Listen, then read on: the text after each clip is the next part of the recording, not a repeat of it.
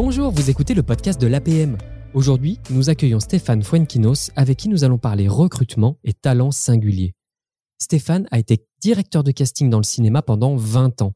Il est aujourd'hui scénariste, metteur en scène et depuis 2019 expert APM pour faire le pont entre le monde de l'art et l'entreprise. Bonjour Stéphane et bienvenue. Bonjour. Stéphane, là ça me pose une première question. Comment on devient le directeur de casting d'un James Bond, d'un Harry Potter ou de Woody Allen? Alors d'abord, il faut faire des études d'anglais, parce que je pense que c'est la base.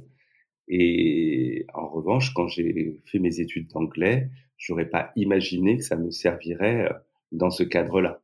Mais disons que voilà, j'ai d'abord, euh, j'ai toujours eu voulu être dans un métier artistique, mais euh, comme ne venant pas du tout d'une famille qui avait des réseaux ou qui était implantée dans, dans, dans ces métiers, ça faisait peur, donc il fallait un vrai métier.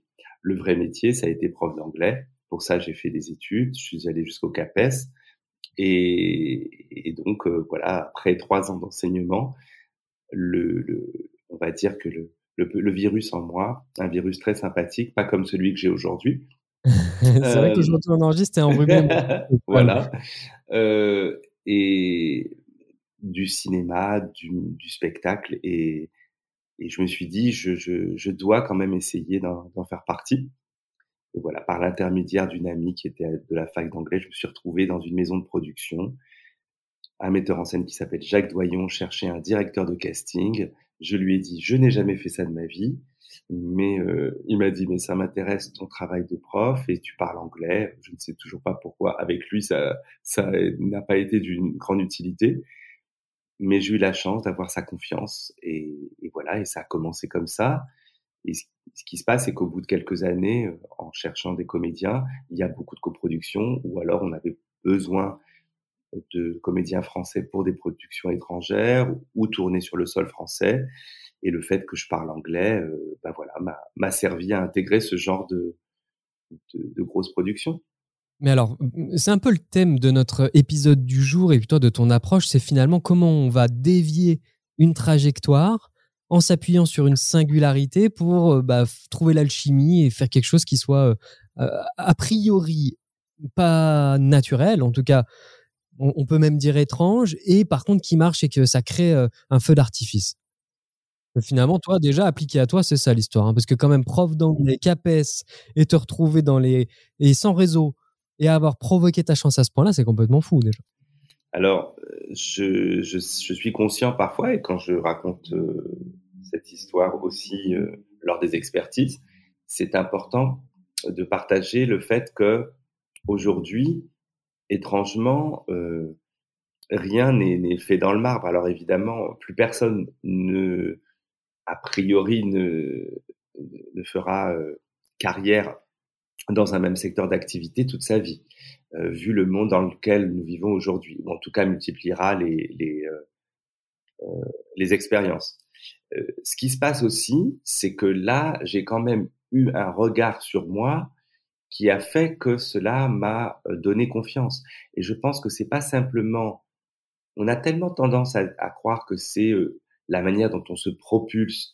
C'est ce qu'on enseigne beaucoup dans les écoles maintenant que j'interviens aussi parce que l'éducation m'intéresse, on en reparlera. Euh, on parle d'ambition, on parle de, réseau, on parle de se, mettre en avant, mais on oublie parfois qu'il y a des gens qui vous regardent.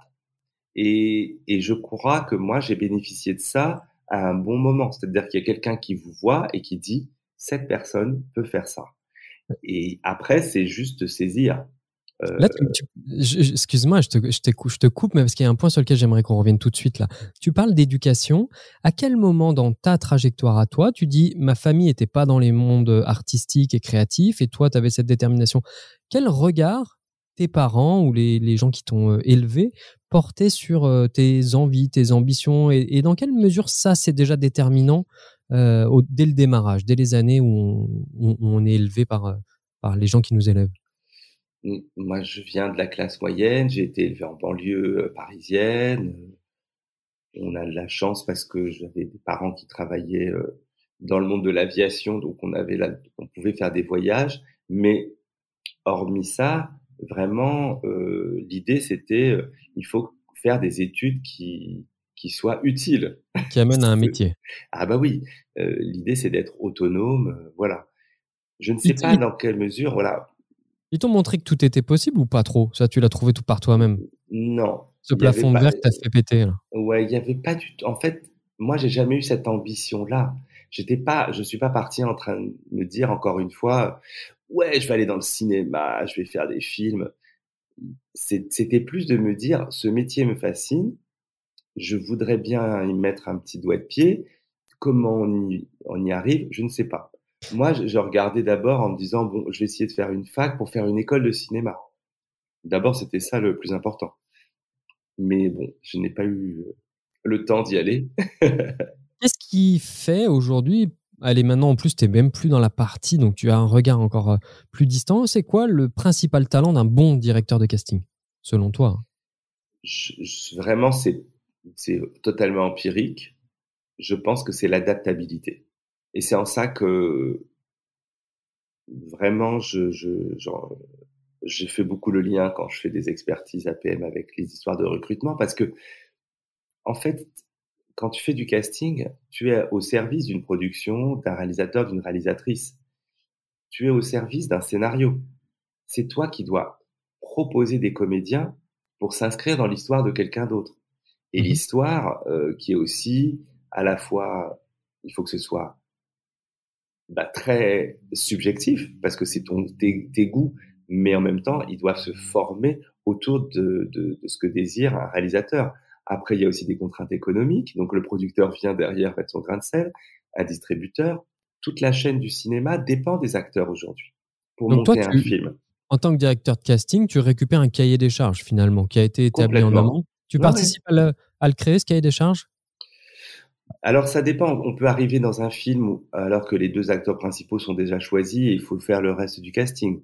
On peut arriver dans un film alors que le scénario n'est pas écrit, mais qu'on se dit tiens voici un traitement ou un livre. Est-ce que tu penses à un acteur et très en amont de pouvoir intervenir?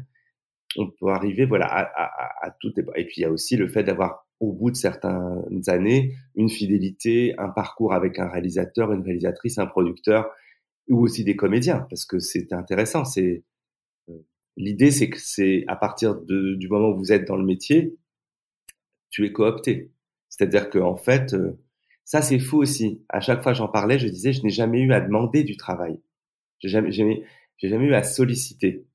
Alors, c'était pas que parce que je faisais peut-être bien mon boulot, mais je pense que c'est aussi une histoire. Là, pour le coup, ça devient un très petit circuit et, euh, et, les nouvelles vont vite, quoi. Donc il suffit que vous commenciez avec les bonnes personnes et alors, si on fait l'analogie avec l'entreprise, ça peut être le cas dans des secteurs un peu en tension. On pense euh, aux développeurs informatiques, on pense à, tous ces métiers sur lesquels, effectivement, il y a, il y a beaucoup d'attentes côté entreprise qui deviennent très stratégiques et en même temps euh, des profils bah, qui sont de plus en plus rares. Alors, soit ils s'en vont, soit ils sont là, mais ils sont déjà pris. si on revient à, à, à l'analogie avec le, métier que tu as exercé, c'était quoi ta boîte à outils préférée? Dans quelle mesure tu dis depuis tout à l'heure, on a l'impression que c'est du feeling, mais il n'y a pas que du feeling, j'imagine, il y a de la technique un peu. C'est un peu un mélange des deux. Parce que, outre l'adaptabilité, il y a aussi beaucoup de psychologie. Euh, dès l'instant où tu comprends que parfois, un metteur en scène va pas se contredire dans la manière de chercher un acteur. Donc toi, tu dois décoder. Donc en fait, tu as un décodeur. Donc ta boîte à outils, c'est d'abord, je regarde ce que la personne a fait avant. Si elle n'a pas fait avant, j'essaie de, de trouver dans sa vie des, des, des éléments parce que en France, 80% des réalisateurs sont aussi auteurs. Donc ça veut dire qu'ils racontent aussi des choses personnelles ou en tout cas qui, qui, qui, les concernent. Donc on enquête. Il y a de l'investigation. Et après, la boîte à outils, elle est simple. Toi, tes directeurs de casting, tes interlocuteurs, ce sont des agents artistiques. Grâce à 10%, tout le monde sait ce que c'est maintenant merci la série. Euh, donc voilà, tous ces gens existent et même plus. Euh, c'est aussi fantasque.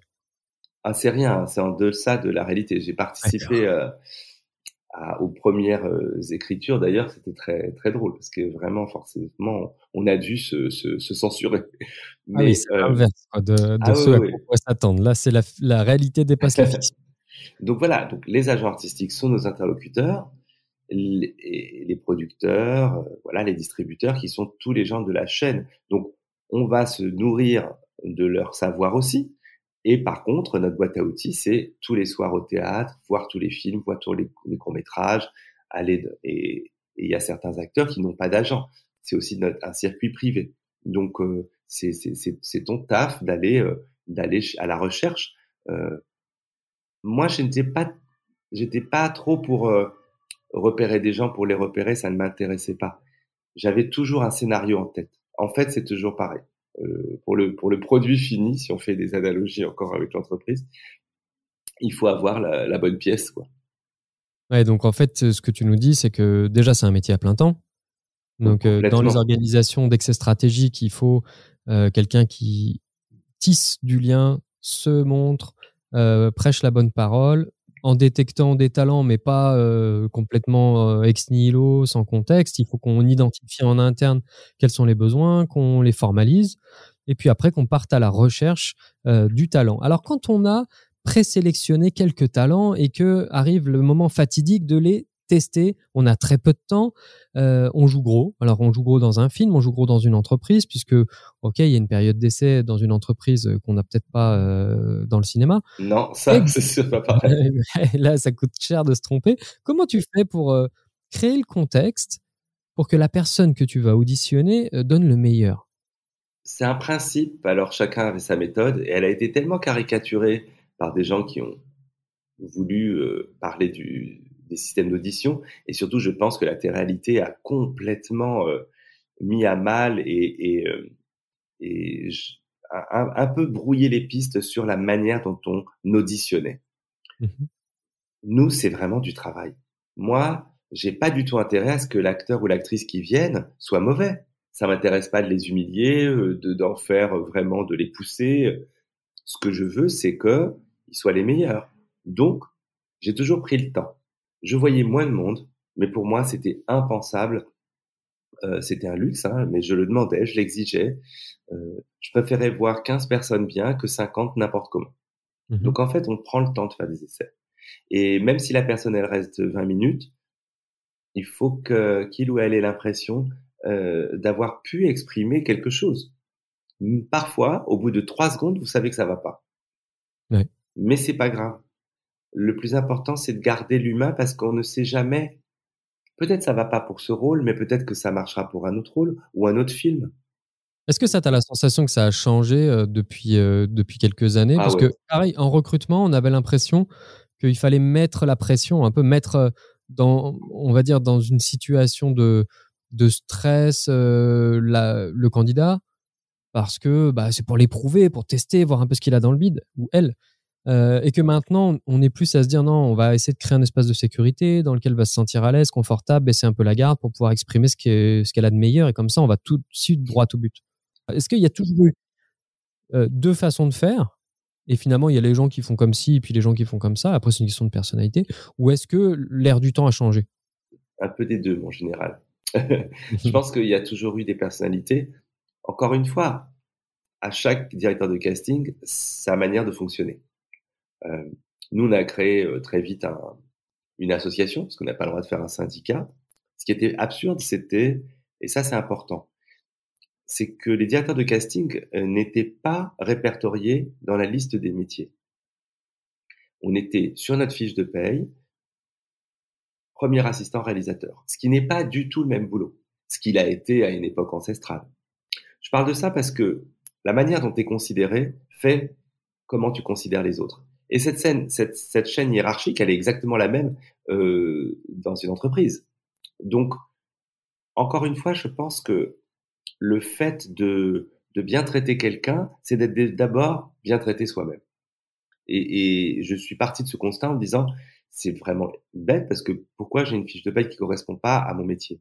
Donc en créant cette association, déjà, on a un peu assoupli les rapports et, et, et on a mis en lumière ce métier-là je pense que la considération de ce qu'on fait pèse sur la manière dont on recrute. Et en ça, ça a, ça a pu changer. Après, malheureusement, il y a une histoire d'économie et que quand j'ai commencé euh, avant la guerre, euh, il y avait dix semaines de, de, de, de travail. Et là, aujourd'hui, les directeurs de casting en ont trois pour, pour, pour finaliser le casting d'un long métrage. Alors évidemment, ils sont payés trois semaines. Parfois, ils travaillent deux, trois, quatre mois. Mais disons que ils sont payés que trois semaines. Donc c'est, ça devient très difficile de prendre ce temps-là. Et justement, l'approche, elle devient vite, elle devient vite plus systématique et, et, nécessaire. On n'a plus ce temps du superflu qui était formidable parce que ça nous permettait de voir aussi des gens entre guillemets gratuitement. On se disait, un agent nous disait, je sais que ça correspond pas à ce que tu cherches, mais rencontre, rencontre, voilà. À quoi ça sert, euh, Stéphane, de parce qu'une des promesses euh, là aussi de ton approche, c'est de dire on va pouvoir mettre en lumière des profils atypiques et faire rentrer dans le jeu une diversité de profils. À quoi ça sert d'avoir dans une organisation des profils atypiques? Et peut-être avant d'ailleurs, c'est quoi un profil atypique? Le profil atypique, c'est exactement moi qui me retrouve à travailler dans le cinéma. Le profil atypique, euh, c'est quelqu'un qui a fait des études d'opticien ou de biologie et qui se retrouve fleuriste. Aujourd'hui, c'est ce qu'on appellerait de la reconversion.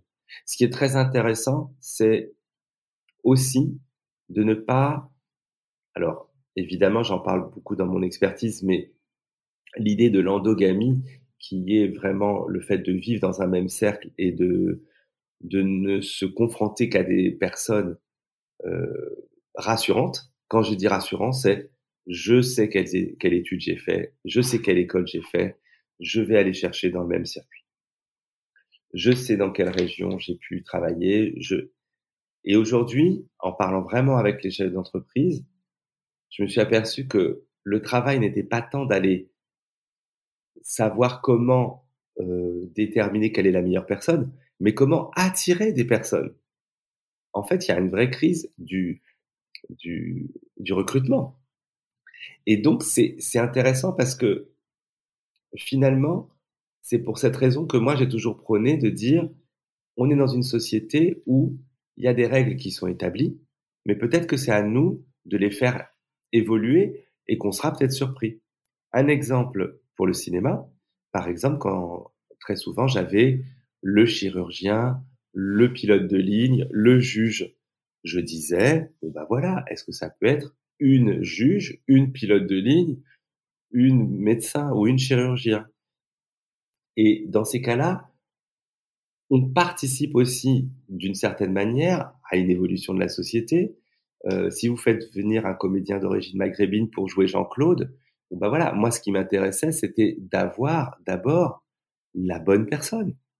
Alors dans le paysage euh, du cinéma français, on n'a pas l'impression qu'on est très en avance là-dessus. Dans le monde de l'entreprise, on n'a pas non plus l'impression qu'on est très en avance hein, sur euh, la diversité. Alors la diversité, effectivement, on, peut penser à, euh, à l'identité pure, la nationalité ou les origines.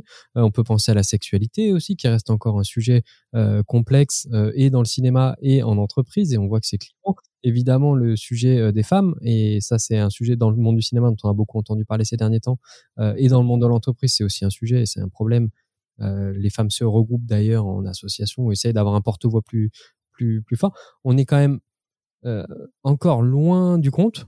Tout à Comment fait. on pourrait accélérer un bon coup là, tous ces, toutes ces questions-là? Entendu que c'est une vraie richesse. C'est pas que par euh, euh, c'est pas que par philanthropie qu'il faut faire ça, c'est que ça fait réellement bouger l'organisation vers le haut. Ça participe à donner du sens, t'en parlais tout à l'heure sans dire le mot, mais ça participe à donner du sens de la cohésion.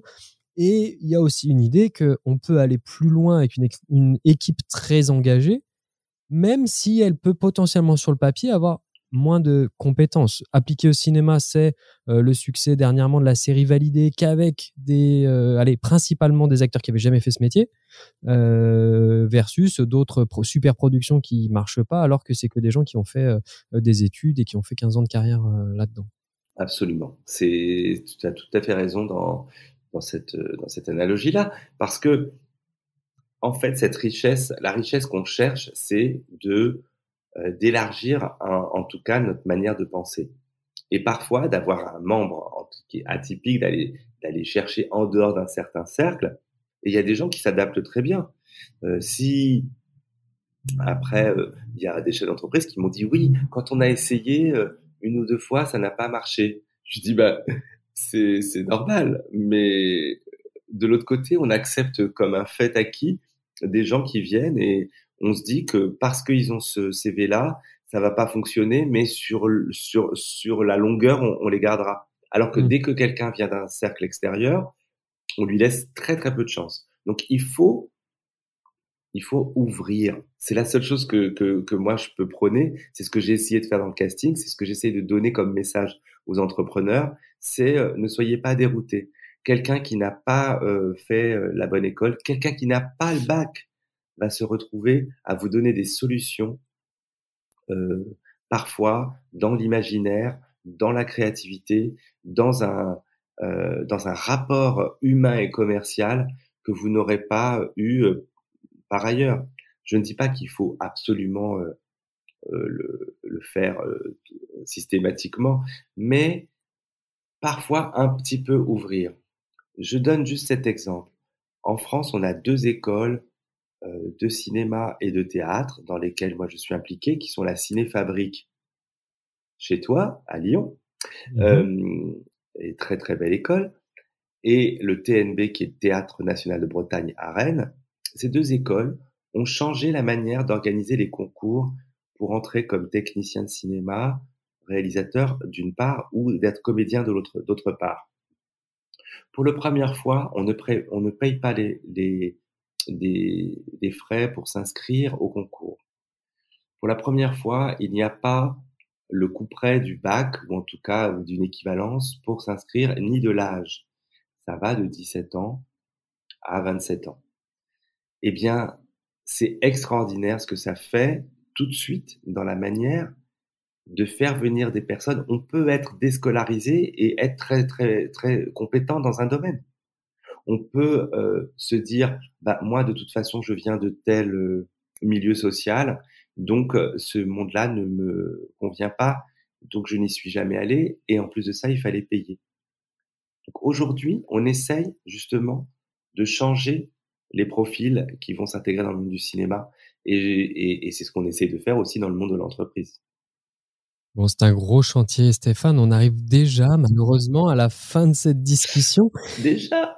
Eh, mais ça passe vite. C'est des, podcasts courts pour que nos entrepreneurs occupés puissent faire un court trajet, euh, qui se le mettent euh, même pas en vitesse x1,5 et demi et qu'ils puissent profiter de nos voix tous Su avait un peu enrhumé aujourd'hui. Euh, l'ambition de l'APM, Stéphane, c'est d'aider les entrepreneurs à se transformer, à créer de la richesse, à contribuer de façon positive au monde qui les entoure. Quel conseil donnerais-tu à nos entrepreneurs chéris qui aimeraient s'entourer de profils qui vont faire la différence? Tu en as déjà donné beaucoup, mais... J'ai essayé. Mais là, vraiment, je prends toujours l'exemple du cercle. Euh, alors peut-être que certains d'entre vous qui écoutent, vous êtes sportifs. Moi, je le suis un peu, mais pas tant que ça. Mais l'idée du basket, euh, du cercle et vous avez un cercle. Et, eh ben, et sortez de ce cercle. Juste un petit peu, juste un jour, juste, juste une heure, d'aller voir en dehors du cercle. Allez regarder des profils qui ne sont pas ceux que vous regardez d'habitude. Faites, faites une, tentative. Essayez. D'accord, aujourd'hui, je ne vais pas prendre euh, le même type qui a fait la même école, la même nana qui est passée par les mêmes circuits juste pour essayer. Voilà, soyez curieux et vous serez récompensé. Eh ben merci, c'est un super conseil. Stéphane, je te remercie pour tout ça. Je te dis à très bientôt et continue à prêcher cette bonne parole là partout où tu vas. C'est moi qui te remercie. C'est moi qui te remercie. À bientôt, salut. Au revoir.